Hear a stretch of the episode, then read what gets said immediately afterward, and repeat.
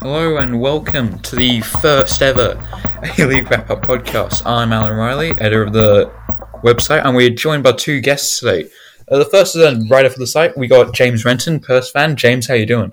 Very good, thank you, mate. Thanks for having me. No worries.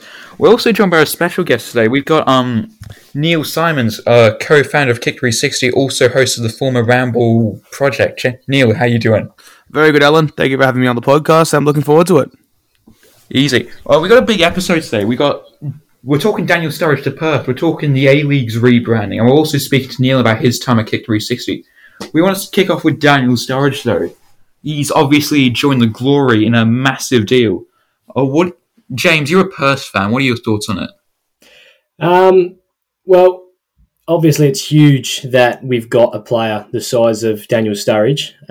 I think, looking at the Castro situation, we needed someone to come in, probably a big name.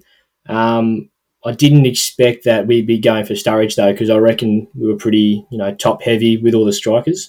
So how we work him in, I'll be very interested to see. But I just hope that now that we've got him, this will hopefully, give us a chance to not only make the finals, but hopefully challenge for the premiership. It was a pretty top-heavy squad. You obviously signed Barbiero as well over the off-season. Oh, no, it wasn't Barbiero. You signed the foreign fella. I can't remember his name. Sardines. Yeah, him. Sardinero, or whatever, however you say it. Yeah. You got him, you got Fornaroli, you got Keogh. How do you fit the four of them into the team? That's a tricky question because it's difficult to think tactically how Richard will set up this season. Obviously, I don't think Andy Keogh should start. I was a little bit critical of him over the season before because he obviously made his return against Adelaide, and I thought he looked like a completely different character, but. He wasn't scoring enough for me, and obviously on that game where he did get the four, that was incredible. But he's not really offering as much as he used to. So I imagine you'd have Sardinero as the cam, and then probably Bruno Fornaroli and Daniel Sturridge leading the line. All right, sounds good. You said you had a funny story about Sturridge just before we started recording. Yeah, you tell us about it? Yeah, so I was on the way. It was on a Sunday. Ironically, my team just lost the semi-final for the local team. So I was feeling a little bit upset, and then I got a message from a mate who's got connections at Glory, and basically what he's told me was that we were looking at potentially getting Daniel Sturridge, and I was like, "What?" So this was a couple of weeks ago, and I was like, right. So I knew Castro was unlikely to resign, but I didn't think we were going to be going for Sturridge because obviously I've been told by someone else that we were looking at getting an ex-Premier League attacker. So I was like, oh, geez. So I had to keep pretty hush-hush. I was leaving little hints and clues everywhere. I was obviously very surprised when the mate said, look, we're getting Sturridge. And now that we've got him, it's good news. I mean, it's absolutely huge for the league. I just want to throw to Neil quickly. You put out a poll on Twitter saying which was the biggest signing, Honda or Sturridge. A lot of people said Sturridge. Which one do you think it was? I think if you look in the realms of fan acquisition and sort of what's going to draw crowds to the A-League, obviously it would be Daniel Sturridge. The Liverpool fan base within Victoria is massive. That's obviously where I'm based at the moment. We obviously saw the 95,000 people at the MCG about 8 years ago, including myself in attendance. I think, moreover, it's an indication that Sturridge has more pulling power in both social media following and also the lure of a Premier League star is massive. We don't see too many ex-Premier League players in the league who have obviously achieved the things that Daniel Sturridge has. I think the closest comparison in terms of that would obviously be well, I guess in recent times, Emil Heskey, but if you go further back, ex-Man United players and what have you, Robbie Fowler, of course, Dwight Yorke. So those players have played in the A-League, and that they brought the crowds, they brought the fan interest, the media interest, the commercial side as well is crucial to the Perth Glory, as we know that Tony Sage likes to hark on about how he has no how he has no cash, and he's pulled this out of his bag. So I don't know what's going on there, but it's good stuff. And I think comparing it to Honda, it's a very difficult thing to compare. You're comparing apples with oranges. The Japanese market is huge in terms of social media engagement and also fan acquisition. There were Japanese journalists who flew down to Melbourne when the deal got announced. So it's a very stark contrast between the two deals. But I have to say, Sturridge, in terms of the fanfare and everything that is brought along with it, it's been massive. But the only thing that's changed this time is that there hasn't been a long speculation period like we saw with Kesuke Honda as well as Alessandro Del Piero within the mainstream media, as has been mentioned. So yeah, no, 10 days apparently. That's how long it took. As there was a report in the Western Australian that stated that, and I think it's a very good job by Terry McFlynn, of course Tony Pignata, who I've waxed lyrical about on socials, and yeah, it's a masterstroke for the league, and I can't wait to see the Perth Glory line up. I mean, a very very cogged up attack, but all jokes aside, I think they're putting together a very nice squad. Yeah. You mentioned media coverage. We're obviously recording this on Monday. Sturridge's just appeared on the project, and it seems to have gone down really well. He's a big character. Fans should love him. They honestly should. Mm.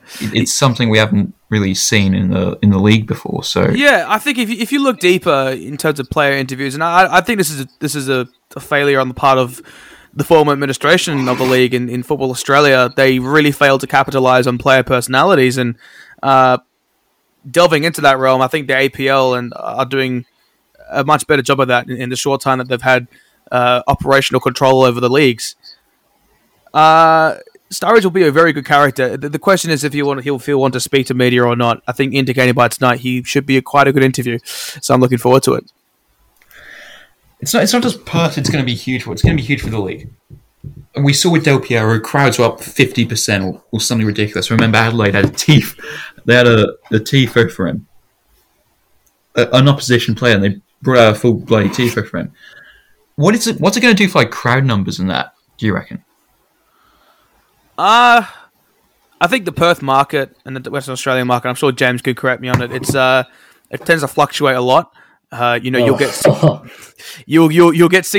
at Optus Stadium for the grand final, but then you won't be able to pull 5,000 for a game at HBF Park on a Saturday kickoff. So I think it's something we haven't really experienced. I think since Robbie Fowler, in terms of a marquee name of that magnitude. I'm not going to count William Gallas. I don't think he deserves that credit. No disrespect, but I think in essence.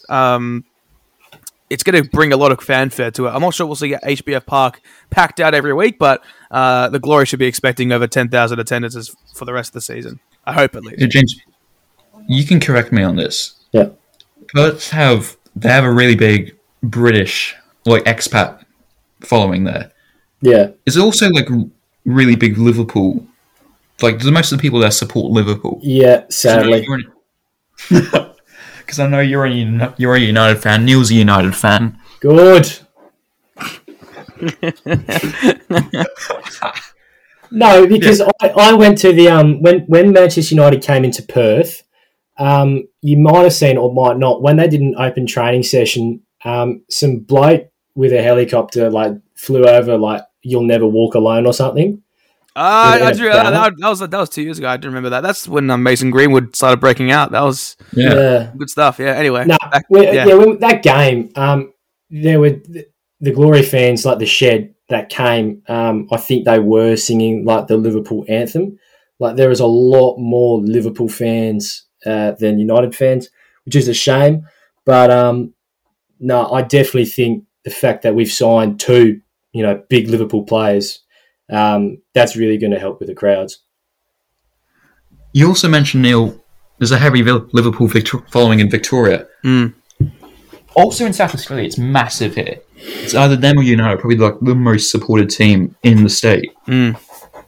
So that should boost crowds up as well. I think it also just captures the imagination of fans who are like the Premier League but don't follow the A-League. Yeah, no, I mean you're seeing Optus Sport milking it, and I don't blame them at all.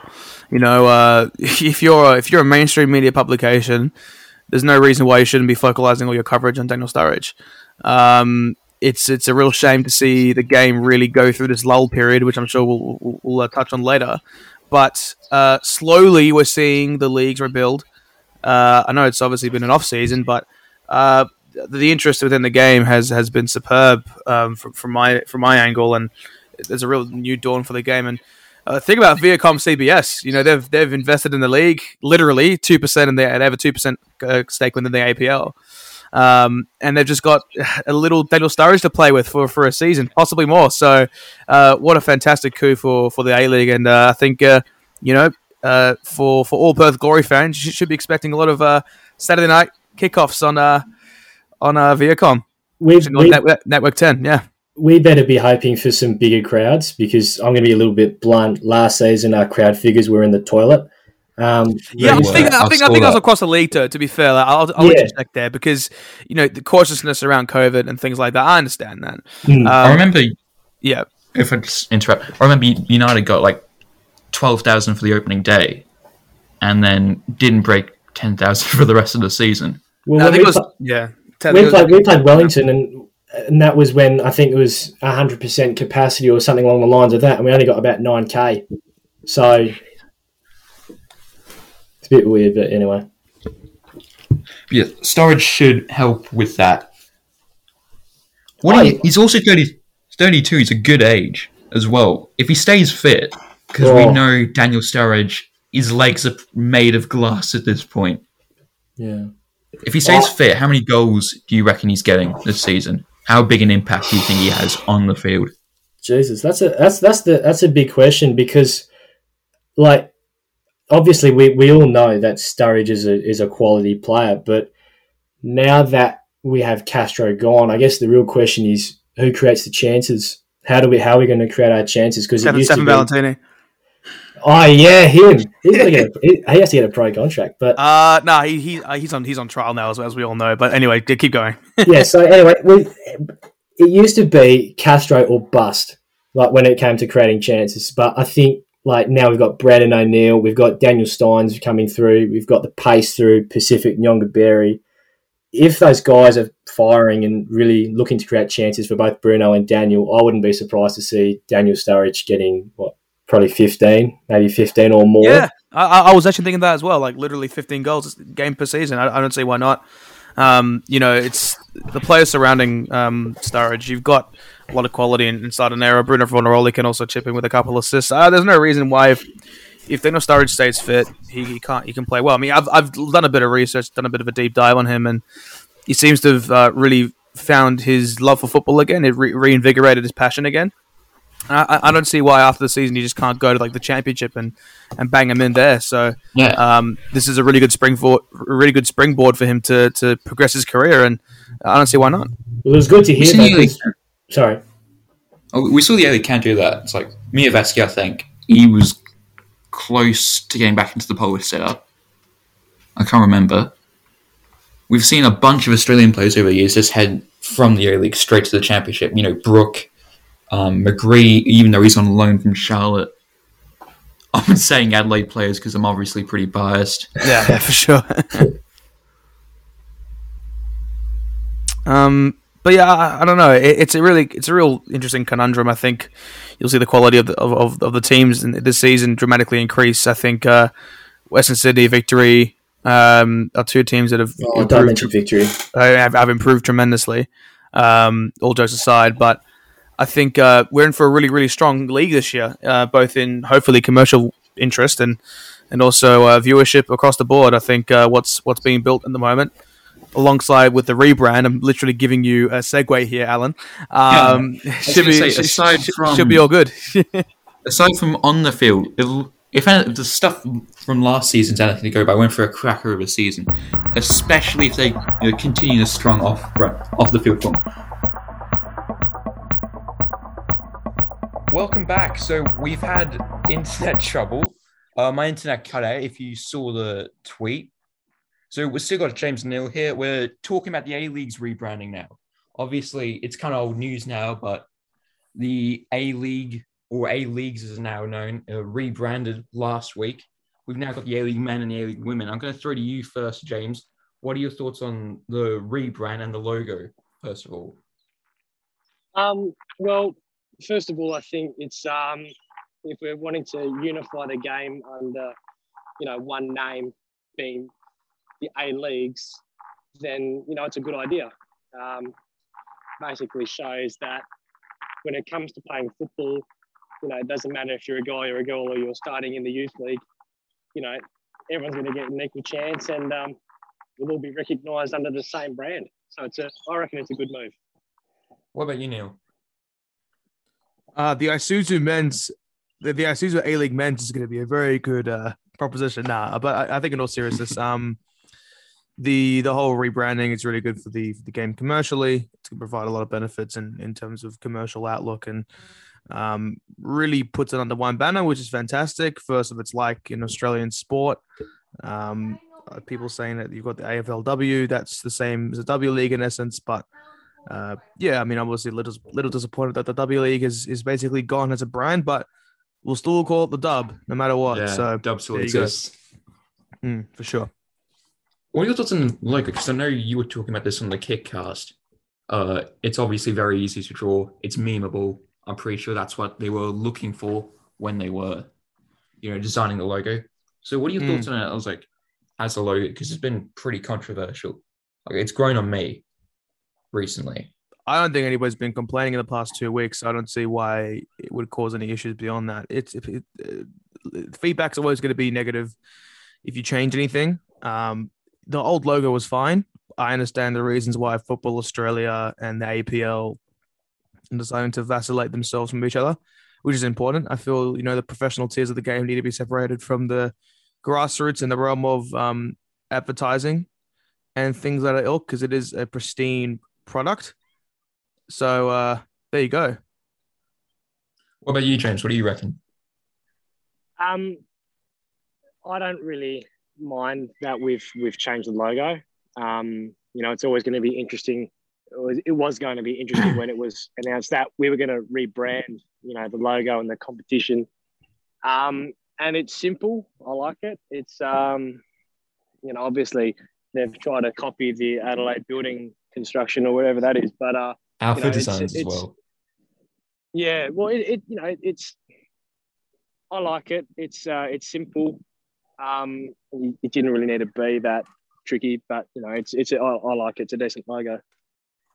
Finally, on the topic before we move on, this is probably the most important section. What does it mean for Australian football as a whole? What does it mean for the A-League men, not just the A-League men now, but the A-League women as well? Because that's all under one banner.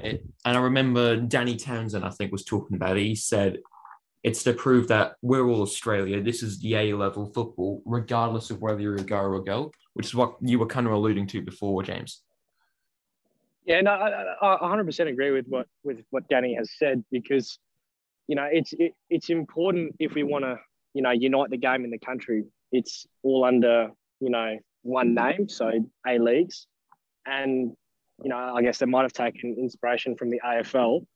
But the point is, like Danny said, it doesn't matter if you're a guy or a girl, you're going to be playing football professionally for Australia. So that's, it's for me, it's really a good idea. What do you reckon, Neil? What does it mean in terms of Australian football as a broader thing as a whole? What does it mean in terms of unifying the game? If I'll be honest, it doesn't really do much in the realm of unifying the game, to be completely honest with you. I think the APL, the fact that the men's and women's games were under that banner was really important.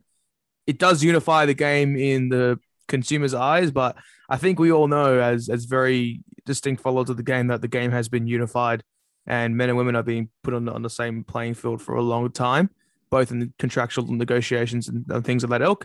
But this is really the last step, especially with unifying the the men's and women's pages, that's really good as well. And I think we need to see more of that.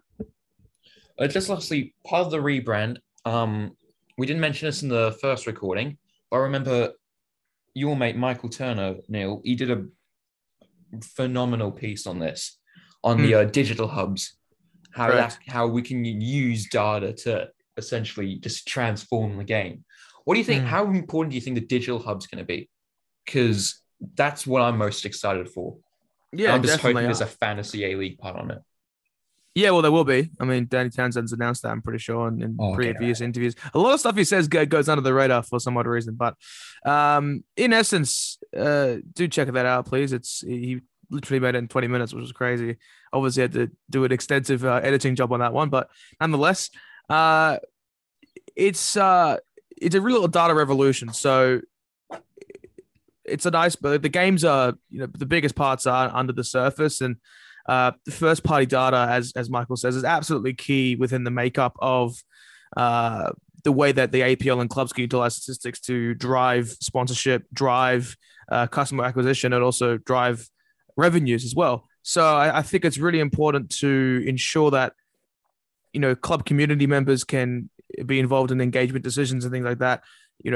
If this is a big version of My Football, then so be it. I think it'd be fantastic. And also, there's obviously endless opportunities. You have a digital football hub, you're investing 30 million. That's what has been reported, at least. It's just these tactics have to be deployed in a manner in which fans can access the game more. Danny Townsend seems to agree in the realms of what the digital hub can offer, just gauged by prior interviews and also just the general sort of consensus going around at the moment. But digital content and the makeup of this in the coming months is going to be critical to the game's growth. And you obviously have a stark contrast with the NRL shutting down the digital arm last week. So we will move forward. I will be interested to see, though, if the APL will centralize their media like the AFL and NRL do or had in the past. You don't really see that within football. So we'll see what happens. Yeah, just before we move on to the next section and the last section, James, what are your thoughts on the digital hub? Just really quickly. Well, very quickly, it sounds very exciting. If this is the move that the APL is going to do to increase engagement with amongst fans, then I'm all for it. It all sounds very exciting, and I really can't wait to see what happens. There's a reason why we've also brought Neil on the show for the first episode. We're talking all things Kick360. They have absolutely exploded recently, just come onto the scene. I remember the Mumbrella article said you guys got like 39,000 unique viewers a month, which is insane. Neil, what's it been like? What's life at Kick360 been like at the start? At the start of its scenery? Yeah. It's been fantastic. I think it's about, for us primarily to grow Australian football as a whole. It really speaks to itself within the headline of the article, dedicated football fans launch online publication. We are football fans. I think myself, Michael, and everyone else involved are very key in the makeup of this organization. In essence, it's about growing journalists as well, growing young and upcoming journalists and guys that you wouldn't have noticed 6 months ago, given a platform, provided the resources necessary to do bigger and better things. We've got some fantastic editors on board as well, fantastic forces of guidance as well. And by no means am I experienced within the industry. I'm merely just a commerce student trying to make ends meet through growing the game. So I will say something, though. The team environment that we have, every single journalist who's contributed, they're wonderful individuals. The atmosphere that created, the ambience, it's all superb. And life's good, but life will be better when the season starts. Oh, I just want to, you mentioned you're a commerce student. How did the idea for I'm going to make my own football site come around? I remember last year you tried to rope me into it. I didn't know how big it was going to be at first, so I said I've got other stuff happening. Yeah. Well, I think that was maybe probably a different project, to be honest. But So in essence, the idea came about, I guess, as a year 12 student at the time, just trying to, you know, I saw within June especially.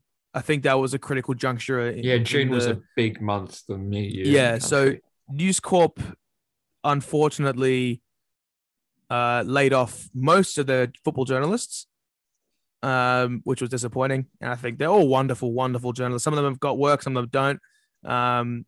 And I think that Fox Sports renegotiation at that point, I think it was like, yeah, this game needs rejigging in the media landscape. Yeah. It's Fairfax are doing a fantastic job, and everybody, to be honest, who covers football in this country deserves the plaudits because they're keeping the mission and the dream alive.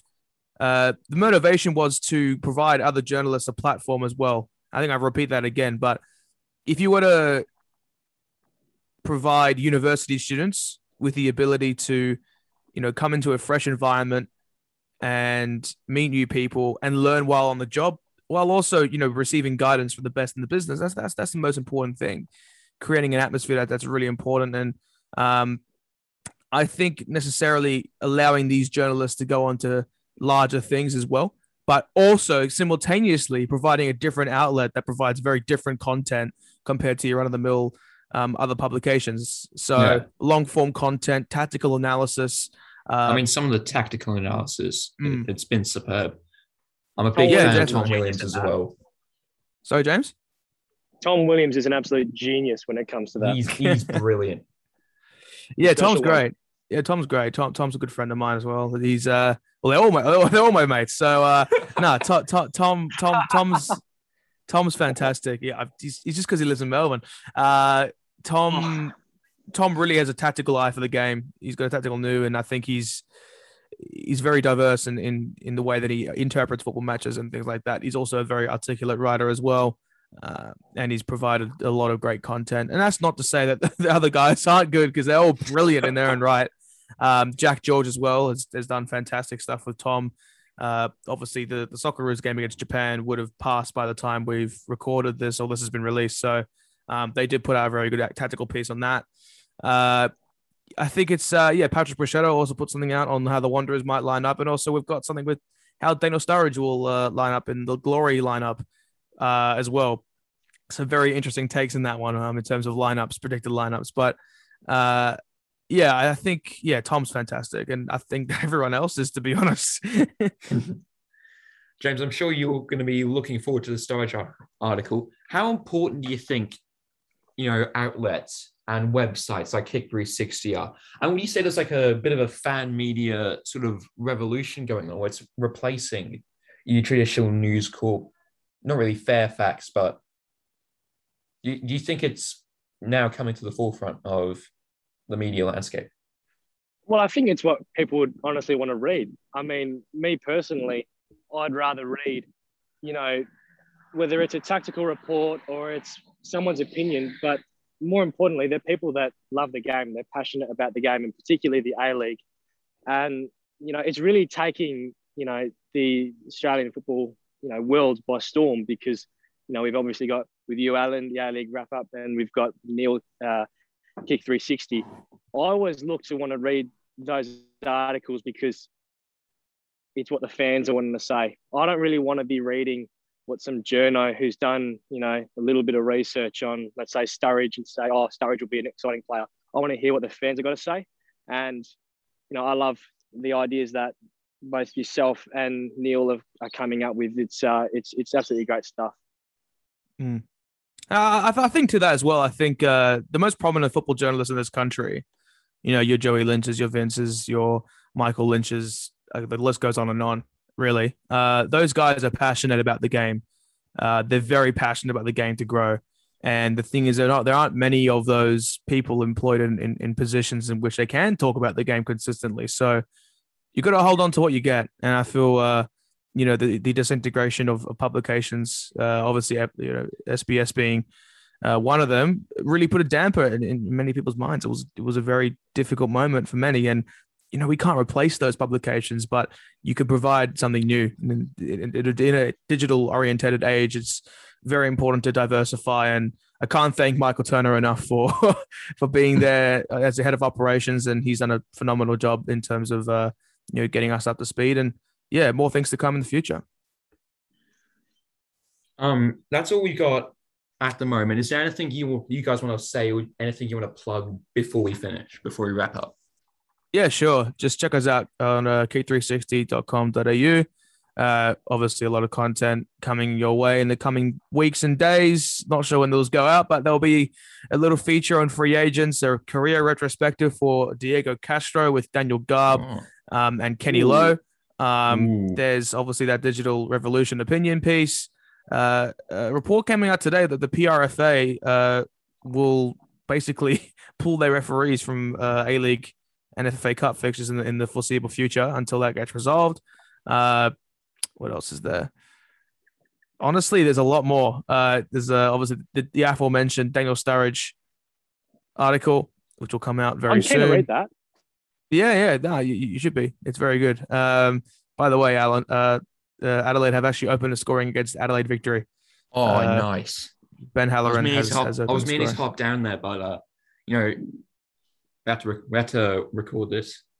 It's a very small stadium in which they're playing, but you're heading down this weekend, right? Of course. Stuff. Good stuff. But get tickets and then we're sorted. Yeah, I believe it's actually sold out. But yeah, plenty of stuff. But make sure you sign up to the newsletter as well. And yeah, that's about it in essence. Kickcast podcast, more coming out very soon. And yeah, thank you for the little plug, and yeah, make sure you guys suss out the content. What about you, James? Anything from you before we finish? Well, I'll follow a similar suit, and I'll do a cheeky little plug myself. For anyone that just wants to hear about football as well, I've recently started my own podcast where I basically rant about anything for about 50 odd minutes. I got to admit though, Alan, I got inspiration from you, and I just felt like, I could write articles, I could, do YouTube videos, but I reckon, you look at the change in what people are wanting to listen to or view, podcasts is where it's at. So I've started one called Football Matters. I talk about anything to do with football.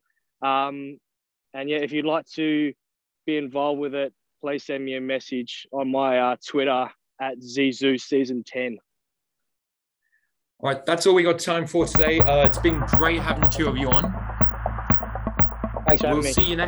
We'll see you next time. Cheers, mate. No worries. Thanks for listening. Bye.